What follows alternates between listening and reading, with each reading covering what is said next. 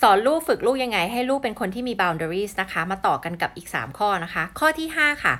ตัวพ่อแม่เองนี่แหละค่ะ จะต้องเป็นตัวอย่างที่ดีให้กับลูกนะคะ ในเรื่องของการมี boundary นะคะ มีการกำหนด boundary แล้วก็ปกป้อง boundary นั้นด้วยนั่นแปลว่าถ้าใครล้ำเส้นเข้ามานะคะ ใครที่ผิดกฎกติกาที่เรากำหนดเอาไว้ในการมีความสัมพันธ์กับเราไม่ว่าจะเป็นบริบทอะไรก็ตาม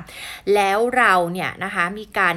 ยืนหยัด นะคะใน boundary ในกฎกติกานั้น นั่นแปลว่าถ้าใครทำผิดกฎกติกานั้น เราอาจจะเลิกคบ เราอาจจะเดินถอยออกมา เราไม่จำเป็นที่จะต้องทนที่จะอยู่ในความสัมพันธ์นั้นต่อไป หรือว่าทนกับการกระทำนั้นต่อไปนะคะ เราจะไม่ทนนะคะ ในเมื่อเรากำหนดแล้วว่าอันนี้คือผิดกฎกติกา เมื่อเขามีมีใครก็ตามนะคะมีการทำผิดกฎกติกานั้น เราจำเป็นจะต้องแสดงให้เขาเห็นว่ามันมีผลลัพธ์ในการกระทำนั้นนะคะ อันนี้คือพ่อแม่ตัวพ่อแม่นะ ถ้าพ่อแม่เนี่ยมี boundaries นะคะ รู้จักที่จะ มี boundary มีการกำหนด boundary ให้กับตัวเองเนี่ยนะคะ เด็กก็จะเห็นการกระทำของพ่อแม่โดยอัตโนมัติ แล้วเขาก็จะเรียนรู้ทักษะอันนี้มันเป็นเหมือนกล้ามเนื้อ เมื่อเด็กเห็นพ่อแม่เป็นเขาก็จะเป็นตามนะคะ เราต้องสอนลูกโดยการที่ตัวเราเองนี่แหละต้องเป็นให้ได้ก่อนนะคะ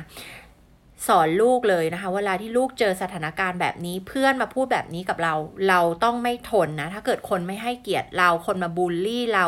คนมาล้ำเส้นเรานะ คนมาทำอะไรที่ไม่ดีทั้งทางกายวาจาใจอะไรก็ตามเนี่ยนะคะ เราต้องปกป้องตัวเองค่ะนะคะข้อที่ 6 นะคะอ่าเมื่อกี้ลืมบอกไปว่าข้อที่ 5 เนี่ยคือ แม้แต่กับพ่อแม่ ถูกไหมถ้าพ่อแม่ล้ำเส้นเด็กก็ต้องปกป้องตัวเองได้เหมือนกันถูกไหมถ้าพ่อแม่พูดจา toxic กับลูกอ่าพ่อแม่หลายคนคิดว่าฉันมีสิทธิ์อยากพูดยังไงกับลูกก็ได้เพราะว่าฉันเป็นเจ้าของลูกอันนี้ผิดนะคะ คุณไม่ได้เป็นเจ้าของลูกนะคะ คุณลูกเกิดมาเนี่ยเขาไม่ได้เลือกเกิดมานะคะ ถูกไหมคุณให้เขาเกิดมาเองเพราะฉะนั้นคุณต้องรับผิดชอบชีวิตเขาอันนี้เป็นเรื่องปกติตามหน้าที่พ่อแม่ต้องทำอยู่แล้ว ไม่ได้เป็นบุญคุณกันนะคะ อย่าเข้าใจผิดอันนี้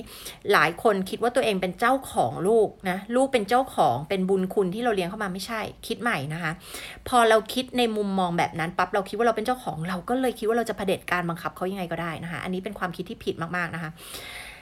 เมื่อเราทำผิดกฎกติกา นอกจากเราต้องขอโทษไปแล้ว เราต้องฝึกให้ลูกเนี่ยรู้จักที่จะปกป้องตัวเองด้วยนะคะ แม้จะเป็นสมาชิกครอบครัวผู้ใหญ่อะไรก็แล้วแต่นะ มันไม่เป็นเรื่องของการเถียง เป็นเรื่องของการไม่เชื่อฟังนะ มันเป็นเรื่องของการปกป้อง boundary ของตัวเอง ความถูกต้องสิ่งที่ควรทำนะคะ ซึ่งทุกคนต้องอยู่ภายใต้กฎเดียวกัน ถูกไหมไม่ได้แปลว่าเป็นผู้ใหญ่ เป็นพ่อ เป็นแม่แล้วทำผิดได้ทำผิดกฎกติกาได้ ถูกไหมคะ นะคะ ข้อที่ 6 ค่ะ คือสอนให้ลูก สอนและเป็นตัวอย่างให้ลูกในเรื่องของการปฏิเสธคนนะปฏิเสธคนให้เป็นบางทีไม่ต้องมีเหตุผลแค่เราไม่อยากไปเราไม่อยากไปงานปาร์ตี้นี้ทำไมเราต้องไปหาเหตุผลด้วยเราแค่ไม่อยากไปเราบอกได้เลยเราไม่อยากไปนะคะ และข้อสุดท้ายคือฝึกพูดตรงค่ะนะคะพูดตรงกับลูกและให้ฝึกลูกให้พูดตรงกับเราด้วยเช่นกันนะคะ